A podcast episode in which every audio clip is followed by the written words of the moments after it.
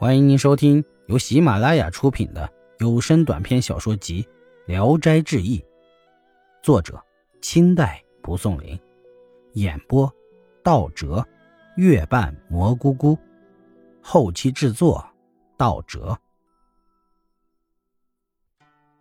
在这以前，周女奄奄一息的躺着，自己发誓一定要死。忽然有人把她拉起来说。我是陈家的人，赶快跟着我去，夫妻可以相见，不然就来不及了。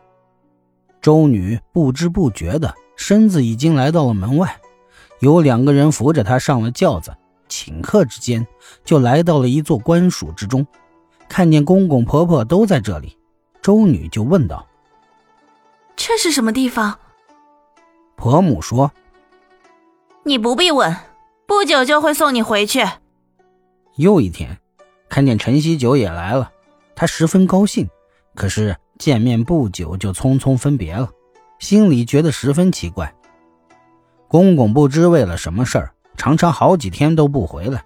昨天晚上忽然回来，说：“我在武夷山中耽搁了，迟回来两天，难为锡九这孩子了，可要赶快送媳妇回去了。”于是用车马送周女动身。周女忽然看见了陈家的大门，就像做了一场梦一样醒过来了。周女同西九共同回述往事，都感到又惊又喜。从此夫妻团聚，但每日生活都无法自己。陈锡九在村中开设了私塾，同时自己刻苦攻读。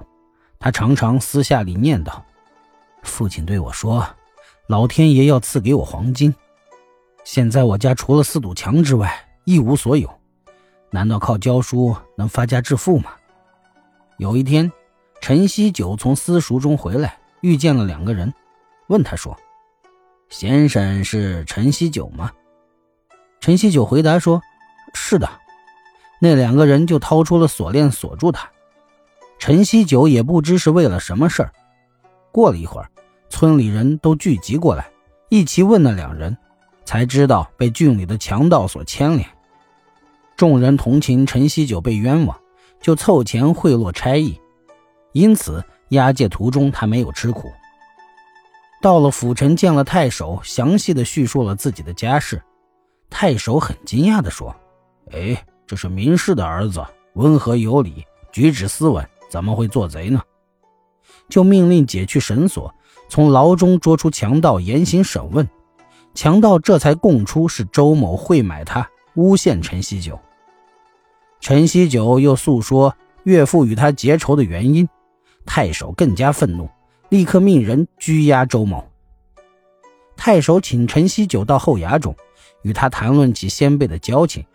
原来太守是从前邳县的知县韩公的儿子，也是跟着陈子言学习过的学生。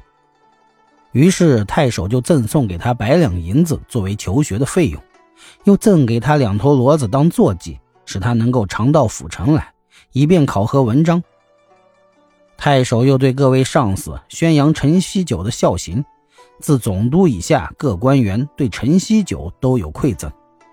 陈锡九骑着骡子回到家中，夫妻都感到很是欣慰。有一天，陈锡九的岳母哭着来了。见了女儿就伏在地下不肯起来，周女惊骇地问他，才知道周某已经被夹铐起来压在狱中了。周女哭着责备自己，只想去寻死。陈锡九不得已就到府城去为周某说情。太守释放了周某，并命令他为自己赎罪，罚他一百担谷子，又批示赐给孝子陈锡九。周某被放回来以后。拿出仓里的谷子，掺上了一些砒糠后，用车子送到了陈锡九家。陈锡九对妻子说：“你父亲是以小人之心夺君子之腹，怎么知道我一定会接受而不怕麻烦的掺进一些糠秕去呢？”就笑着把谷子退了回去。陈锡九家里虽然小康了，但院墙仍然破败。一天夜间，群盗摸了进来。仆人察觉后，大声的呼叫，强盗只偷了两头骡子去。过了半年多，陈锡九有一天晚上正在读书，听到敲门的声音，问了问却没有回答，就喊仆人起来去看一看。门才一开，两头骡子窜了进来，原来正是以前被偷走的那两头。骡子直奔牲口棚中，全身淌汗，羞羞的喘着。点上蜡烛，照着一看，两头骡子各驮着一个皮口袋。解开袋口一看，里面装满了白银。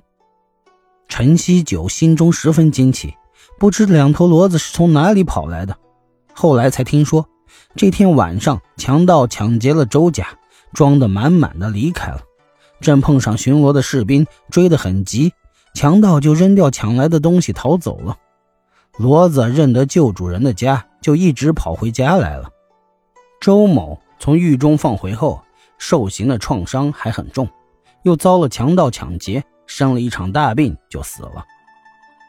一天夜里，周女梦见父亲带着枷锁来了，说：“我一辈子所作所为，后悔也来不及了。